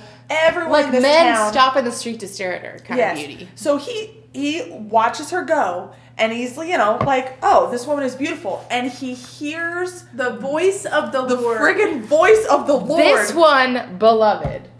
Ooh, okay, but can we just like take a step back for a second? Okay. What if I literally, as a single woman, Okay. told you, Yes. like came up to Let's you go. ladies, because we've known each other for a long time, and I feel like mhm. you would both tell me the truth. Mm-hmm. If like I came up to you and I was like, hey, listen, so I really felt the Lord speaking to me.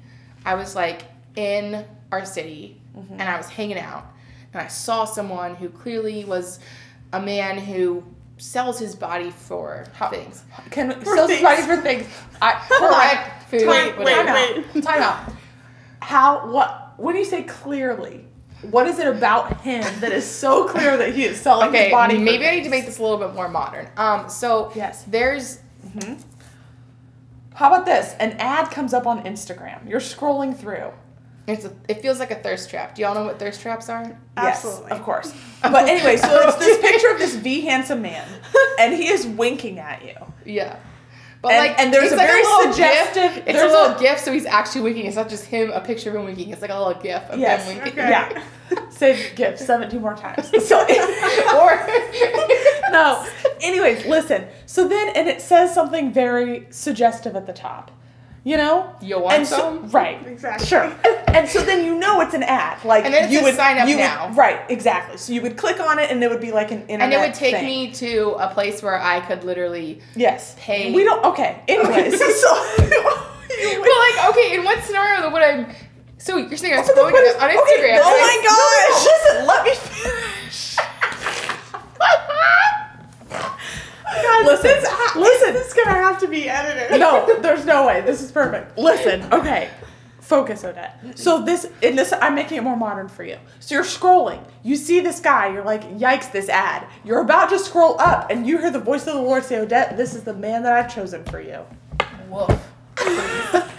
Honestly, though, I okay. made it more modern. She said, But, like, please. Please. Okay, but then in this scenario, I somehow slide into his DMs and we end up talking. Whoa, what? You're Wait. not sliding to those DMs without forking over the cash. Yeah, What, you think he's just chatting for free? No, of course not. I was, Okay, but but like, but, okay, the but point the is, point is, you come to us as your friend, And I say, listen, that's the original story. because, but here's the thing: if I only had seen him in an Instagram ad, I feel like that wouldn't be as dramatic, and you guys are probably like, okay, well, like. Maybe like pray about it some more. But like, I feel like it'd have to be a moment where like, in order if you to were like, I there's a, if you told me the Lord told me that I'm going to marry this Male prostitute. this male prostitute that I saw would an ad for say on Instagram. check in with him again because there's no way also, you like I, right. the way I would probably tell you to keep Exactly. it modern was I would screenshot it and be like, future Mister. future Mr. Odette. We would both say the same thing too. We'd Yes, both Oh my so, so what I'm saying is, I was trying to, to think about it through that lens of could you imagine the gravity of really that you have this close relationship with the Lord where you are hearing his small mm-hmm. voice speak. You know what I'm saying? And Yes. and then you hear him tell you something that feels ludicrous because it feels like the very thing mm-hmm. that you've avoided. Like, Right. do you know what I'm saying? Yeah. So, so even the very idea, whether it be you know our kind of joking jest of trying to modernize this idea, but it is crazy, and it's Yeah. the kind of thing Right. that that God asks. And when he hears though, when he hears that voice, he doesn't know what her profession is. He just sees this beautiful woman walking Yes. down the street because he is so like he's saving himself. He doesn't sleep with prostitutes. Like he's actually a like A on good the up and up. a righteous man. and he's righteous also man. like cl- There you just go. like building his home 30 miles away from paradise. Yes. Notice how I said that correctly this time. Good job. nice. Um. Anyways, okay. So, So- we are gonna first of all let's assess our time right now. Yeah. We're gonna have to speed it up. a little. Oh, okay. We've well, been please. We've been really Okay. okay. So, long story short, he is like, okay, well, I have to meet her, and the only way to meet her is, Is to, to pay. is to Pay. pay. Yeah. So he pays double the amount of gold to get his name pushed up in the lottery because they're taking lottery. Like she can only see a certain amount of. There's only so many hours in the day, ladies. She can only see a certain amount of men every day. Well, because she doesn't even see people all day. It's, it's like portions of the day. Right. Exactly. Right. Uh, Nine yeah, to five, Of course. ladies, nine to five. Oh dear lord. You know what I mean. I, I don't think the hours are quite the same as an office job. Anyways, anyways. So derailing. So Ooh, reel um, in. This is a Christian fiction podcast. Okay, so we haven't lost people. But it's I'm, I'm sure people have left. Um, It but has- guys, I mean, Okay. come on. please. anyway, this is so- solid gold. So he, which he paid, which he paid, He paid to go so, see to go see Angel. Angel. and so he gets in there because he paid extra, and she's, She's like- like, "Hey, Mister, you know, blah blah blah," and he goes, "No, I just want to talk. I want to get to know you." And she's like, my God, seriously, one of these. And she's like, I don't want to get to know. Like, she's not letting anybody get to No, know her. This woman is absolutely not. closed off, has built walls. Shut down. And so Fort he goes, Knox. how many times? Three? Three He or goes. four? I thought- he goes. I think three times. Three times, I because then he runs out of money. Then he runs out of money. He Yeah. spends I literally thought it was- all his money. Yeah. Because all the money he that sold he had the just gotten selling fruits and vegetables. So it's like in three days. town. His entire crop for the whole year, basically. I thought it was a portion of his crop.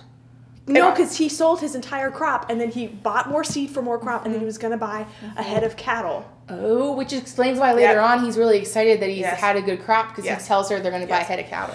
So, anyways, um, so he goes three times, and every time he's like, you know, trying to get to know her, and she is just kind of like mocking him. The whole like, Yeah, you're because it says ridiculous. on page seventy-one, Hosea did come back the next the next night and the next, so that's three Okay. times. Yeah, and she she's like, "What is this guy doing? I don't know what's going on." And he asks her to marry him. He Yes. does literally right off the bat. Every she time. goes, I. He And goes, she's gotta come be away like- with me, marry me. She goes, I already said no three times. Did you ever get the message? No, no, and no. Yeah, and also like, do you know how many of these Men have people said are that, proposing please. to her? Drunk men who come Yes. up and sleep with her and say, marry me. Marry Please. me. Also, she thinks he's playing this long game that's Yes. Mm-hmm. waiting till the third time. Because then, cause then literally, she, he like kisses her the, in the third time that he sees her because he can't help himself because she's so beautiful. And she goes, she's like, well, finally, you know, she's like, well, Yeah. this is why you're here. Yeah, And then he She, literally, right, she thinks he, she Yeah. has him figured out. She thinks she knows exactly who, his, who, who he is. yes. And then he's like mad at God and he goes on that whole walk with God and he's like really Yeah. angry. And God tells him that, like, no, this is who I've pre- prepared for you. And then it takes you into how, like, she kind of gets like a little bit melancholy, doesn't feel like doing her thing. And then, Which is really, honestly, like this is the first we see of the defenses coming down. Mm-hmm. Like he, he is Christ in him Yes. is already having an impact on her because she says, she lets hope be kindled in her heart again. Yeah. And Yeah. she says, you know what, I could get out of here. If I go to the Duchess, tell her I want my money, I Yeah. could get out of here. I could have a better life than Yeah. have. Not even with Michael, just, Just- the, no, the yes. idea No, of but the hope Hope. kindled again Mm-hmm. Because just she's- from her interactions with him. Because she Yes. thinks about the fact that like this guy is the first man she's encountered who clearly doesn't just want one thing from her, Yes. even though he's paid for her mm-hmm. time, which feels like a and she might think he does, yes. but he doesn't. Well, but Yeah. even as his, his the proof of the three times that he comes, like besides kissing her, he like doesn't. He doesn't sleep with her. Yeah. No, and like she even tempts him, and he's like, no. That's. I'm I not mean, here she's for probably Yes. literally standing naked in front of him. Like, Oh, I'm- easily. You know, like, Or Yeah. wearing a very provocative that revealed all the right curves. You know what I'm saying? but like he's, yeah. what? That's what they I'm sorry, I know it was just a cute Okay, thing so- say. okay, Okay, so So then anyway, so she goes to so The the, hope has been rekindled. She goes to the Duchess. Yeah. She's like, and she walks in, and Duchess is like eating this Eggs. extravagant meal, Cream in her Yeah. coffee. S- and their their so and their expensive. food is like rationed heavily. She gets in trouble for eat, drinking two glasses of milk, like earlier in the book. So right there, you know the Duchess is spending all of their money. yes, one hundred There's no money for Angel. She's Yeah. not, which you knew from the beginning because come on, it's not. She mm-hmm. doesn't actually have these girls' best interests at heart. Of course she has her own best No, because the heart. madams never do have in, Exactly. in the westerns. You know what I'm saying? Exactly. Girl, I know what you're saying. So, anyways, so she goes and she's like, I would like my portion of the money. Oh, why do you want your portion of the money? I want to get out of here. Do you know? So you could be, do some man, be some man's wife and have to give him what he wants whenever he wants it, And clean his And clothes clean and his clean his clothes, house. and she's Yeah, just and she's like, "Do you remember?" her. She goes, "Do you remember where where I found you on the wharf? Do you remember how broken you were and how da da da?" So she's trying to steer her off the track. Yes. She's trying to show her that she's her savior, which is interesting that the Duke and the Duchess are the two people who quote saved her throughout her life, but are actually quote unquote. You Yes. could see the air quotes. Um, you could probably hear them in our tone of voice, Yes. but like I feel like that, that was an interesting thing. So then she literally gets So then she goes like, she starts to get mad at the Duchess. She's Yes. like, you doesn't she call her like a fat cow? Like you Yes. fat- like no man I wants was to calling her fat with pag or pig or something. fat pag. Fat that, yep, that was a combo of clearly a pig and a cow, but I Yeah. meant to say pig, but maybe it was a cow. Anyways, but so she calls it. So she just starts like going off on her. No mm-hmm. man wants to sleep with you. That's why you have to do this. You're old. Blah blah blah. All this stuff. And so then the Duchess is like, "Get in your room." And then She sends she sends McGowan friggin' in. Brett McGowan. So this is a break. This is like the first the first breaking point mm-hmm. of the novel. Yes. Yes. When she decides that little bit of hope is kindled, and she decides that you know what, it'd be better just to die. Yeah. And she And so she's basically like, "McGowan will asks kill me." Well, McGowan also- to kill her. Well, she does because she she literally does. she like the way provokes she him so that Oh. she'll get Well, that. she because she knows that he's Yes. been waiting. Because before this, you see that he's kind of been let loose to like torture some of the other girls in the Like brothel, Mei but, but never Angel because she's the big money earner, And she doesn't want anything Yes, has held him looking back bad about it. because Angel has constantly mocked McGowan, like all the way up to up to this point. She's mocked him before, and so for she, being she his- literally goes- for being the Duchess's lapdog. Lapdog, she Yeah. calls him her pet dog. She goes, um, because uh, she starts to laugh, and he says, she he goes, "What are you laughing at?" She goes, "At you, big man." This is on page ninety four. Duchess's pet dog. She laughed harder at the stunned expression on his face. Her laughter rose, sounding strange and bright in her own ears. It was all just so funny, so incredibly funny. Why hadn't you seen it before? Her whole life was a great big joke. And even when Magawin McGowan. McGowan. what? We've literally been saying McGowan all night. I am worried about pronunciations. Came at her, she couldn't stop laughing about it. Not on the first blow, or the second, or even the third. After the fourth blow, all Angel heard was the beast roaring in her ears. So basically, you realize then Yeah. that like she provoked the very person Yeah. who shouldn't she shouldn't have you know provoked, and he's like literally beating her. Also, when Yeah. it and then it goes back to Michael, and he can't get her out of his, his, Yeah. his mind. He's been like waking up in the middle of the night thinking about her. Well, and also, and also we'd like to point out he never calls her Angel. He calls her Mara. Oh, so look yeah. at the meaning of the name Mara. bitter. It does mean bitter, but it's so it's of And Hebrew from the Book of origin. Yes. Um, you're literally stealing. Oh, I'm just, sorry. No, just kidding. Stop Um, stealing her Okay, listen. sorry. No, listen. So it's actually really interesting. So it's Mara is of Hebrew origin and it, it means bitter, yes, which carries these implications of strength. Um, and so I looked at this, and it also means beloved. um, or wished for a child or rebelliousness. And so I was thinking, because bitter, I was like, why does bitter mean strong? So I looked that up. It means bitter having a strong and often unpleasant flavor that is the opposite of sweet. So I feel like that there's a part of this that that the reason why she's called bitter is because she's definitely made it through life by strength set deep in her bitterness. And so him calling The her resolve Mar- the resolve, yes, exactly. And I think too, if you think about it, like beloved is such a juxtaposition as to what she is, and that's kind of how Michael sees her. Yeah. And also his relationship with, with the Lord is the Lord's like this one beloved. Like the Lord and him Yes. have such a deep, kind of profound, loving relationship that he can hear from God in that way. So it's just an Mm-hmm. Yeah. interesting thing that like he calls her that, and some of it feels like, well, if it does actually mean beloved in certain languages, it could also be him prophesying that she indeed is his beloved. Yeah, that's, That's true. that's cool. That's good. Yeah. and then they had their little force bond moment. They're what? Their little force bond. Oh, you mean the moment. marriage? Oh. I thought you said Oh forest. no, N- no, it's a Star Wars reference. Force bond. Force, Force bond. bond. like oh, the Force. Oh, got it, got it. Force Spawn. Where like she's being Yes. about to die and He feels he it. wakes up in a cold sweat, Yeah. Yes. which spoiler alert has happened to me before. Yes. Not to me, but to my spouse. Yeah. Between me and my spouse. But when when he they was were- a child, when they were I three feel years okay. old, Hold up. I think we need to years tell a quick synopsis of the story because we can't just say that and then not give it. We don't have time. No, Look we at don't our time. We don't have time. If you cut know the, us, cut the force bond. if you if you know us, We're not come cutting talk to us privately. Yeah. We're not cutting any of this. Okay, force bond. We have may the may the force guys. bond be with you. Okay, okay. Focus. So he goes into Pair-a-Dice. He just can't stop thinking about her. And he's uh, doesn't he go to sell stuff?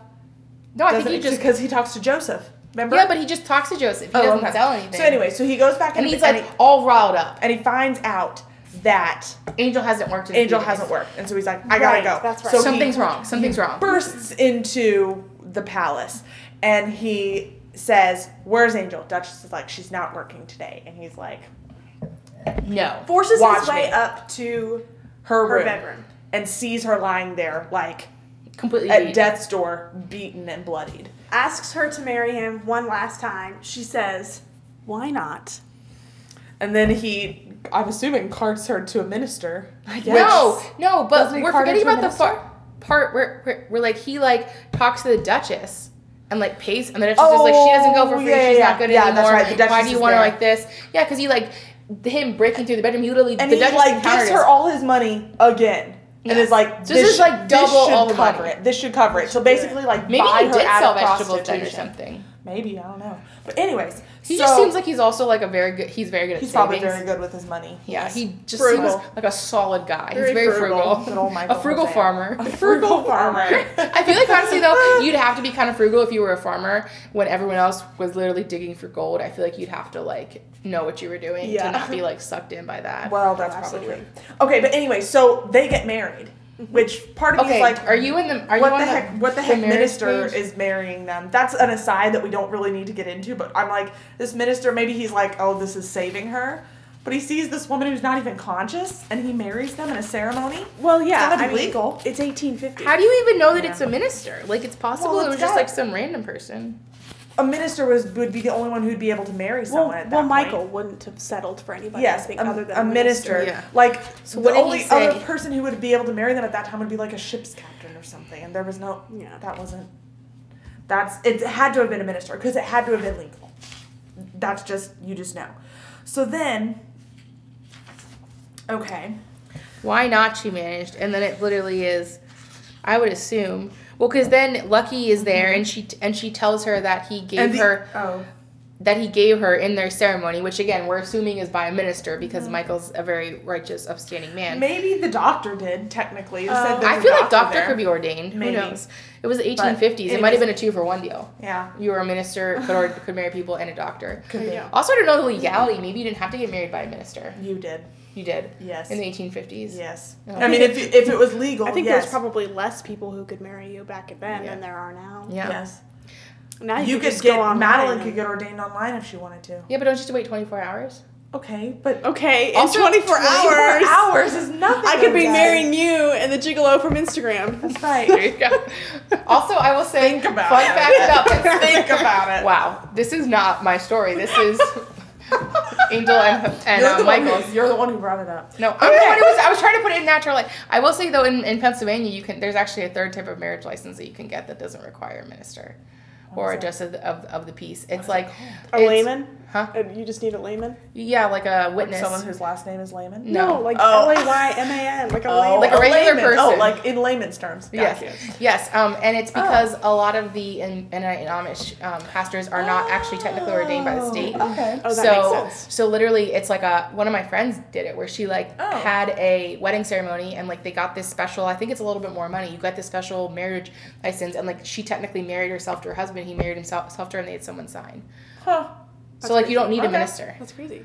It was well, back then you did. Yeah, back then you did. also, um, Lucky tells her that the he had a wedding ring for her, Yes. and that it was his mother's. Yes. And then she says like, "Remember your old friend Lucky," and then And then Michael takes her. She home. basically wakes up in his And cabin and she doesn't even remember know who and she she's married. like, Yeah. What Who? Where am I? did I do? and then she's also like, "Oh my god, that guy." She was kind of pissed at first. yeah, I think so. Are we allowed to say the word "pissed" on this Christian podcast? Yeah, of course. That's make, not a bad word. We make the rules. Okay, so okay, anyway, so again, let's not get bogged down in the weeds, but the one thing that I want to say about this is that um so, you know, like she wakes up, they're married, blah blah blah, and so she starts to be like, "Okay, well, when are you going to come for your Payment. yeah, your payment or your- your mar- your, your mar- marital what is What it is it called? called? Oh, co- um, con- con- Conjugal rights. no, Conjugal- No, no, no. that's not what they Conjugal call rights it. is when you're in prison. oh, yeah. Those are conjugal visits. So, no, um, consummate. Are you gonna consummate the marriage? Yeah, yeah, yeah. Oh, okay, that's yeah. the Woo! I mean, those were adjacent words. and you made fun of me for saying Pair-a-Dice, and you just said conjugal. well, it's I mean that's what well, anyways.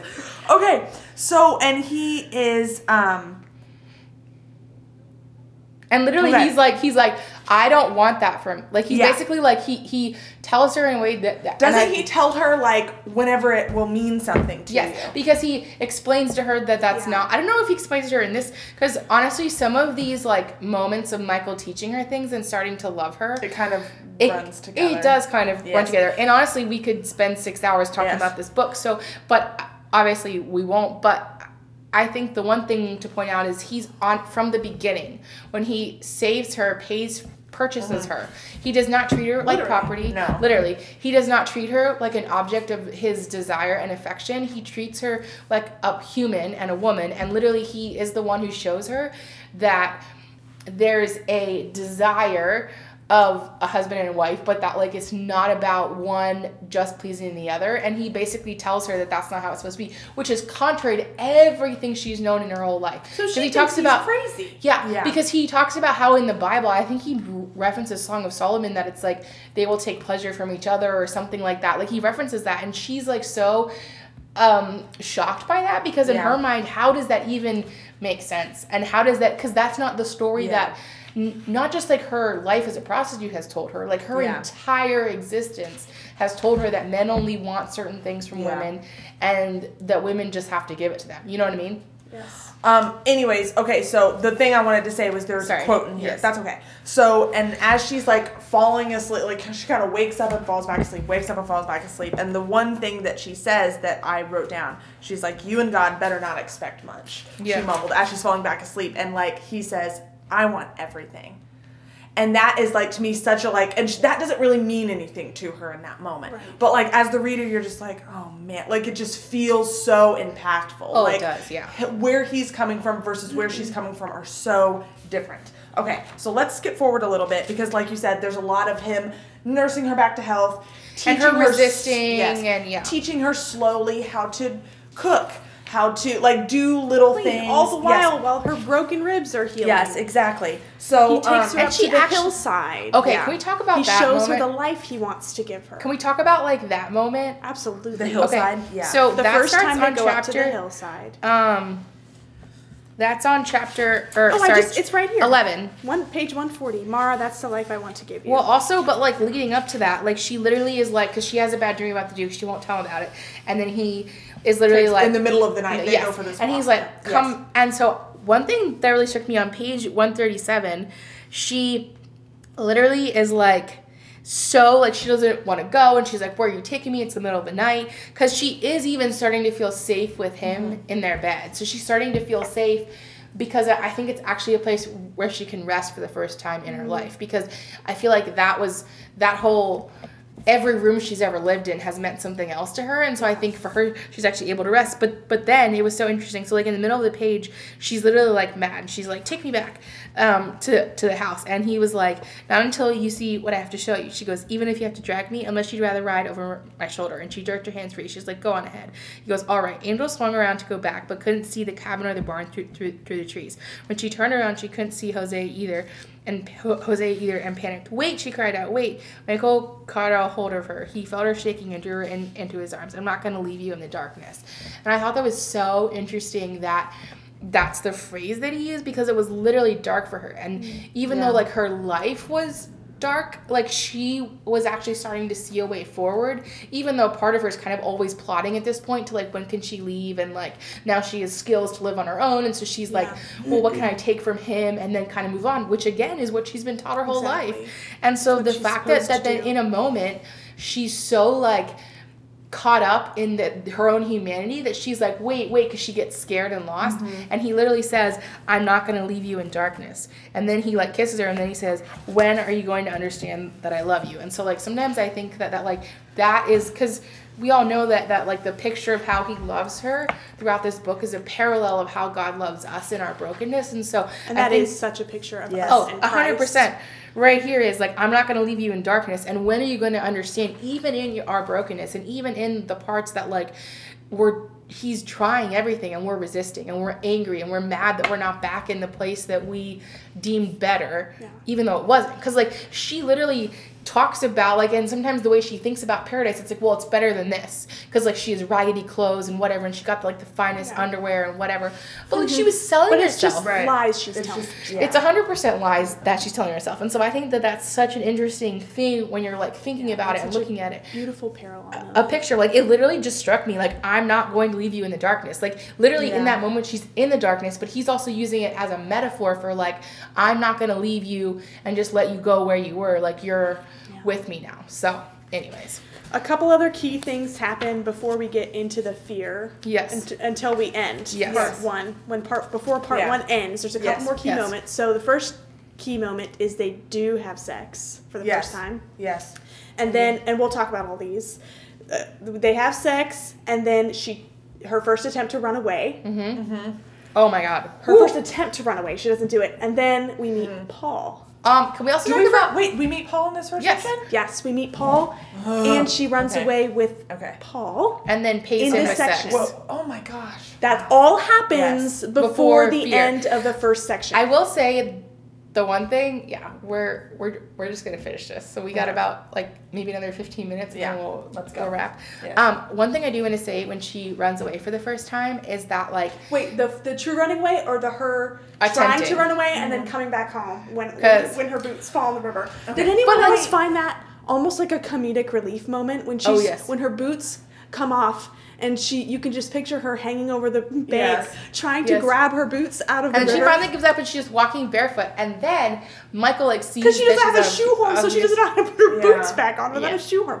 I just found that to be a little comedic. Relief Well. I also then Michael finds out, so he rides on a horse and finds her, and because he finds her shoes, so he like picks up her Right. shoes, and then literally he like gets off the horse and gives her her shoes back, and is like, okay, well, Pair-a-Dice is thirty miles that way, home, Home is like is a one mi- mile this way. like you decide, and Yeah. then she's like so angry, okay, and then she comes home.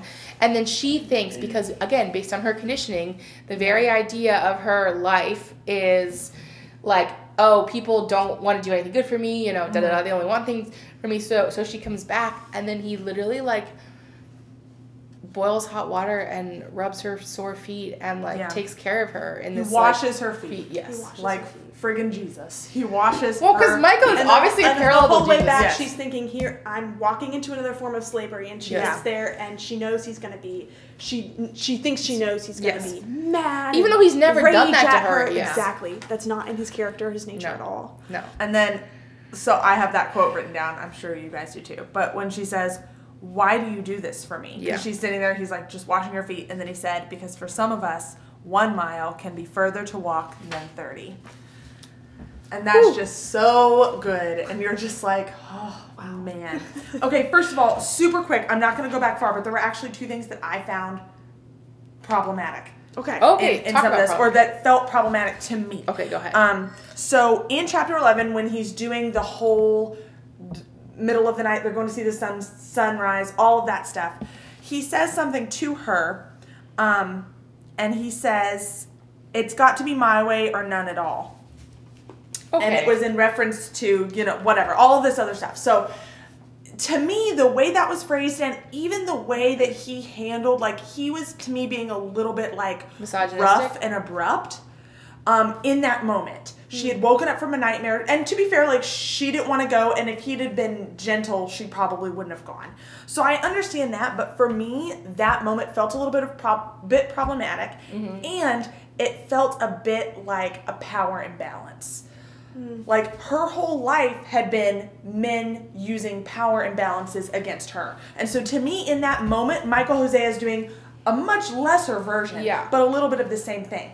And this was one of the first moments where for me I looked at that and I said, okay, part of that could potentially be a romance trope because especially in the 90s Ah, okay. what was a very big deal in romance a big trend in romance novels is the alpha male um, the you know pick her up throw her over his shoulder like a sack of potatoes beat my chest alpha male Okay. And michael hosea is not that.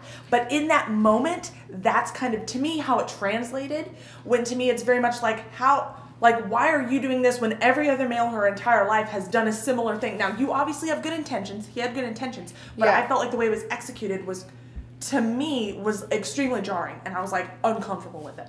I was like no don't go with him. Not if he's going to talk to you like that. But i think part of that was potentially a romance trope holdover Or I was sense. thinking that moments like that because I agree because he says it again. I think when she is attempting to run away, Mm-hmm. and he's like basically like, "Well, if you come back, it has to be done my way." You know what I'm saying? Yes. As if this whole time she hadn't been doing. You know what I'm saying? And yes, some of it was like his way was teaching her. right but- and his way like- is like we're Respecting and loving we're- you know yes. we're i'm going to respect you. We're only going to have sex when it means something. Like Yes. all of these things are well, good no, things. but that was interesting because when I read that, it almost felt like because something I did appreciate about this book is that you see Michael's struggle as a mm-hmm. human because I think that Yes. it could be argued that when an author depicts a human as like kind of that godly character to represent a trait of God that yes we're all made in God's image but at the same time I liked the fact that it didn't he didn't feel perfect and so yes that that Yeah, like do you know what I'm saying? Yes. like you saw his struggles and there was times yes, when like yes, he knew she wasn't ready for sex or something and he would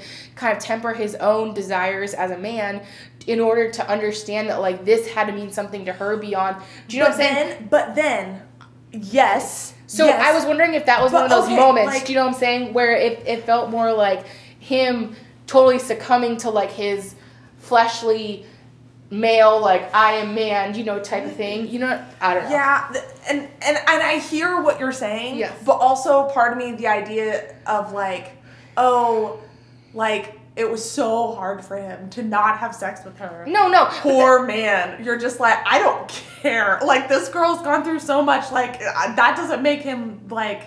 No, no, I just mean person. no, no, no. What I meant is I appreciate the fact that like the way she wrote him wasn't perfection. No, I wasn't agree. that that like everything that he did was like flawless. In Yes. because okay, so like if you think about it, if this is representing God's love and Christ's love for us. Christ's love is perfect, and so the Mm-hmm. Right, fact that like right. you saw his human Yes. struggles, and there was a couple times No, right, where throughout the book it alludes to him wanting, he's so angry at her that he wants to hit her, and he walks yes, away. that was also very uncomfortable. But But real, also too, real. I also guess. appreciate just- Mm-hmm. the fact that even when he like did something, it wasn't to the point Yes. of the pain. I'm not saying that I I dislike the fact that he was like it's my way or whatever. Yeah. But like, because I also think for some reason in my mind the way that he said that was like not his normal tone of voice. For some reason it had a song, you know.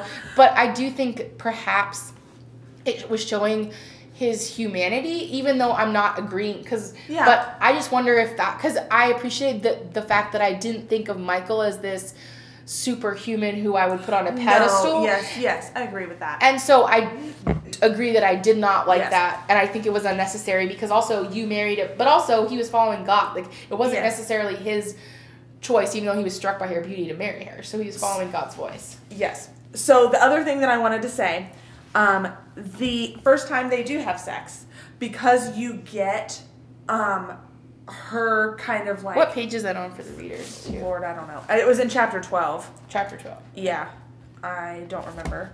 Um, but you get her. Um, you get her kind of background thoughts. 157, 158. Yeah. Okay. And so you know what's you know what's happening. This is I'm 100% not going to get into anything personal, but this was possibly a little bit triggering for me. I think is maybe what I was dealing with because you get her um her like her defenses are starting to come down. Yes. And she's starting to feel for Michael, which she has not like this has not happened for Yeah. her, especially not in the area of physical No. intimacy. Okay? So you start to get her like leave. You're uncomfortable. This is bad. What's going on? You but you hear as the reader you're seeing yes. Right. Uh-huh. And so for me, that was a- a bit triggering and then extremely difficult because it made it feel non consensual. It mm. made that whole mm. sex scene to me, it like it definitely wasn't sexy, but like you know what I mean? Like Yeah. it made it feel non consensual. Mm-hmm. Like every other sex scene that she had. And I don't feel like you're supposed to feel that way with Michael. But it was at the same time, it was also very impactful because you understand what's going on. I think that Francine Rivers did what she had to do as an author because, like, you need to see Angel's defenses coming down. You need to see that. But that was extremely difficult for me to read because it felt like a non consensual sexual encounter with her husband. And that is like, you're like, that's not supposed to happen. What's going on? That she shouldn't be feeling this way with Michael Hosea. Like, she shouldn't be feeling violated like that. Yeah. Well, So that was actually this is also the first time that he calls her Teritza. Tirzah. Tirzah. Wow. The pronunciations are um, and that means um, pleasing. So Yeah. part of it me thinks that also is is it also like a metaphor because I think that the names that she's called throughout this book is interesting, but I think that perhaps this meaning of it is that um, I don't know if I can fully articulate this well, but I I wonder if like because it means pleasing, it's also that like she's starting to be pleased and in herself and in mm-hmm. what the the word around her. Because I, I can totally see how like depending on your view and your experiences, how this kind of page one fifty seven to one fifty eight would feel differently to different people. I mm-hmm. thought it was also though like she was so bitter and defensive defenseless that all but she wouldn't even say his name and Yeah. then which could feel forceful do you know what i'm saying so i totally understand that but Yeah. then like she says his name and then you know obviously it leads to more but i just think that like it's possible that like but i, I could understand how that would be under Yeah. also Right. the lens that that someone could see this and I, I do think too one thing i wanted to mention on this first episode is that um, there are and we did some research especially um, i know i did we talked as a group kind of about there are some controversial things as christian readers about this that some people experience and i think that some of it is moments like this. Sex this on the page. sex, Yes. sex on the page, even though it doesn't say things um, like Yeah. a romance book would, it definitely has a lot more sex than a lot of Christian books do. But also, if you think about her story, her past, Mm-hmm. and some people think it brings up issues like child trafficking, child prostitution, like all It these does things, bring up those prostitution things. that are unnecessary. Um, in a retelling of Hosea, but I think without that, I think you wouldn't understand her and you would be sympathetic to her journey. Mm-hmm. Yeah. And so I think that it's it's it's just interesting how like you can also tell in, in these moments too like where it kind of veers from traditional christian Yes. fiction because traditional christian fiction romance tends to be like very like if they kiss or if they look at each other in, in the eyes that's like the most romance you're gonna That's get. The climax. Oh man, Yeah, they gotta really. get married now. yeah. He's gonna put a ring on it. So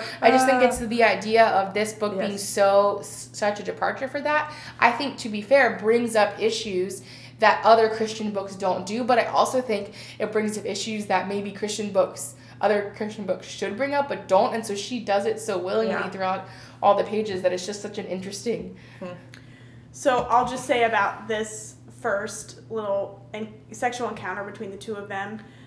I agree with Morgan that it is hard to read and it reads oddly, and you do feel like uncomfortable, um, and you feel like Angel's doing something that she doesn't want to do. But I think um, I don't like that. Yeah. I don't like that that it that it, it Yeah. feels that way. I definitely don't like that. Um, but I also like try to put myself there and think a sexual relationship with one man man, like after Yes. That that. life After- experience, yeah. like nothing about growing that aspect of a relationship is gonna be pretty Mm-hmm. in Yeah. the beginning. You know what I mean? Yeah. Like there's so much hurt, there's so much trauma, there's so much pain that she's gonna have to work through and that mm-hmm. Michael's gonna have to work through with her, even though Yeah. he doesn't have any of that. Yes. Like oh, that's gonna be so ugly to work through and to mm-hmm. grow into something that's Yeah. beautiful. So I can s- also I can see and agree with what you said that Francine Rivers did what she needed to do as an author to communicate that in Yes. a way that in the way that she did. Yeah. Okay, so I'm gonna be completely honest.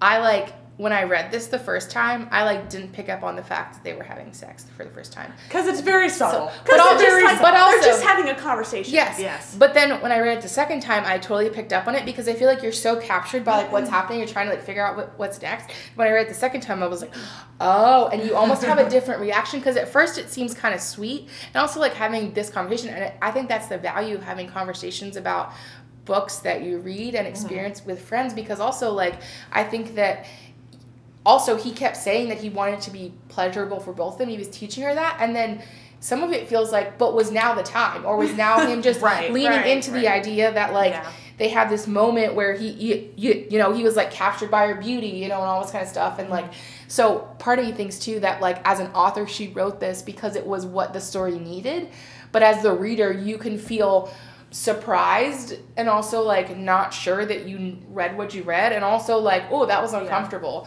because it doesn't feel like this powerful moment but to to madeline's point perhaps it's because of her past that this is why francine rivers felt the need to write the first time in this way that wasn't this like I think you had to. Yes, I think you had yeah. to in order to see, um, in order to truly believe and see the care, the growth arc that Yeah. Angel has to go through from the beginning of the book. If she had loved the beginning it, trauma, we wouldn't have believed it. we wouldn't have believed Absolutely it. There's not. no way. Because then that's that that is also a romance trope where it's like, oh, I've never, you know, I've never experienced any sort of pleasurable sexual encounter my whole life, and all of a sudden one person comes God, along no. with their magical whatever, No. and all of a sudden, no this is I would have put the book down at that point. No, because I would have picked up on that the first time, and I'd have been like, mm, I don't know about this. Okay, so I'm actually, I think we should actually stop here Yes. because I have a ton of things to say about Paul, and I We could tie them into. We yes. should. We yes. should Now that's been an hour and, and a half. Hour but half of talking. wow, this has been so good. A um, ride. we a also so this is part one, friends. yeah th- this part one.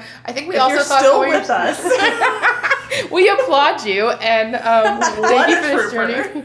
Yeah. Um, also, this felt like no time to us, so know. No, I think this means that we're doing blast. the right thing. Um, but we want to say thank you sincerely for joining us, even if it was for a short of this and you skipped through t- to the end, um, or that you saw that it was an hour and thirty some minutes long and stayed on. Um, thank you so much. And next week, um, or ne- not next week, sorry, next episode, um, we will be talking about part two. yes. So thank you so much. Join us again. Join us again. Yeah.